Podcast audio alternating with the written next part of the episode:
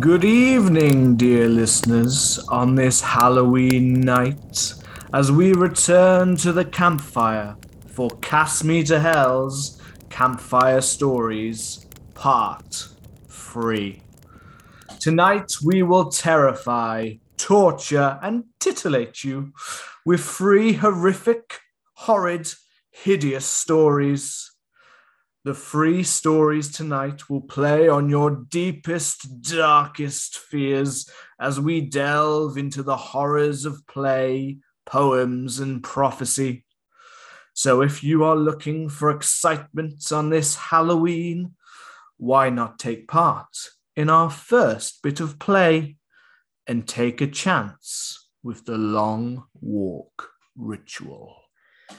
To play this game, first you'll need a long stretch of road that has no exits for at least one mile. You'll also need a lantern and a bucket of red paint. Then you'll need to paint two large red X's on the ground, one at the beginning and one at the end of the mile. Then you'll need to stand on the first red X at 1 a.m. and say, Let my walk and trial begin three times. You'll have exactly one hour to reach the other side of the mile. The first half will be a walk in the park, but after reaching the halfway mark, you have to face the physical manifestations of your deepest fears. And for the last quarter of the mile, they will try and find you. Should you successfully reach the X at the end of the mile, there will be a portal that will take you back to the start, where you will find yourself no longer afraid, living a life free of worries and unbelievably lucky until the day you die. But if you were caught or succumb to your fear, then unspeakable evils will be done and your mind will be hollowed out, leaving you an empty vessel for the rest of your days. Ooh, what's the holdup? A little game never hurts anyone. For our next little bitty, think about the weather outside. It's getting colder and the days are getting shorter. For those of you who are out and have to walk home alone, remember this poem when you take a shortcut. Hidden by the rustling corn. The shortcut through the cornfield tempts you as you're walking home. The clouds above keep the moon concealed as you enter the standing corn alone. The corn grows tall and thick, my friend. The path you choose is muddy. It grows in rows without scope or end, and in the dark you hurry. You don't see the standing forms as you pass them on your way. They stand still amongst the swaying corn, which hides their pallor and decay. Hundreds gathered in the field tonight, though you see none at all. Yet still you look around in fright, but the corn grows too thick, too tall. You tell yourself as you continue through, it's merely the rustling of leaves, but they see you and they hear you, and they might not let you leave. Well, that was certainly a little corny. But don't worry, because our next horror will make you scream and will have your fears flapping on high as we delve into the prophecy of the Mothman.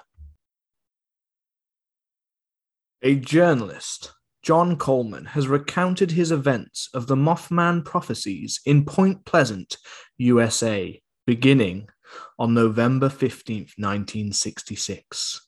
Four individuals, two married couples, were at what was essentially a lover's lane in Point Pleasant, West Virginia. These two couples saw two giant red eyes, and it was very much that they were scared. They didn't know what to make of it. This then was the first reported sighting of the Mothman which Coleman goes on to say was described as a six to seven foot tall with red eyes and no head, as if the eyes were in the breast area and with huge wings. The creature came towards them. They took off, and the creature followed them right up to the city limits of Point Pleasant. The incident was reported to the local sheriff, who went to the Lover's Lane and searched around. He is reported to have said he had only seen a puff of smoke in the nearby area, which Coleman believes may have been the creature taking off and landing again. While Coleman reports that the account was very ridiculed in the local press, something very strange began to happen. More and more people started seeing this creature. For the next 13 months, over 200 individuals had some interaction with the strange phenomena, and about a hundred of those said they actually saw the Mothman, red eyes and all. But the creepy events in Point Pleasant during 1966 to 67 weren't limited to appearances of the Mothman. There were mutilated dogs, UFO sightings, and other things that were creeping out the local residents. The journalist found himself getting more deeply involved in the events to the extent that there were entities that communicated with him by phone. Coleman explains that he found Point Pleasant to be a vortex of phenomena and couldn't really tell one from the other. It was a scary situation. Whatever one thinks of the validity of the claims, there's no arguing the horror of what happened next. Coleman had begun to give in to these prophecies, believing them. These entities were sending more and more ideas to him, and he couldn't help but fall for each one within Point Pleasant. One in particular that got Coleman was when President Johnson turned on the Christmas lights at the White House. The whole Northeast was going to go into blackout, is what the prophecy told him.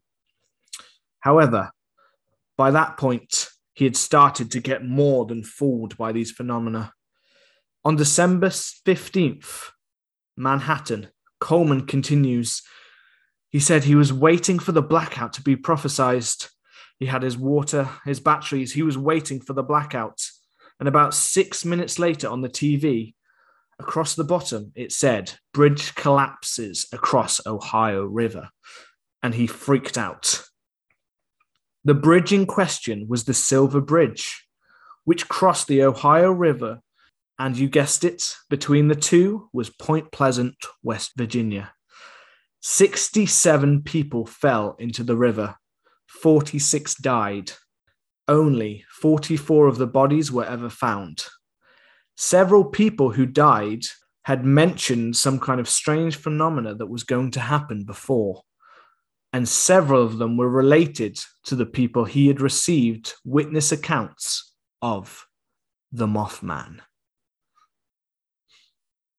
Ooh, have you ever seen something you can't explain? Something hiding in the shadows on your long walk home? Something there in that field you can't quite make out? Well, think now about those excruciating encounters and have yourself a very good evening. From both of us at Cast Me to Hell, happy Halloween.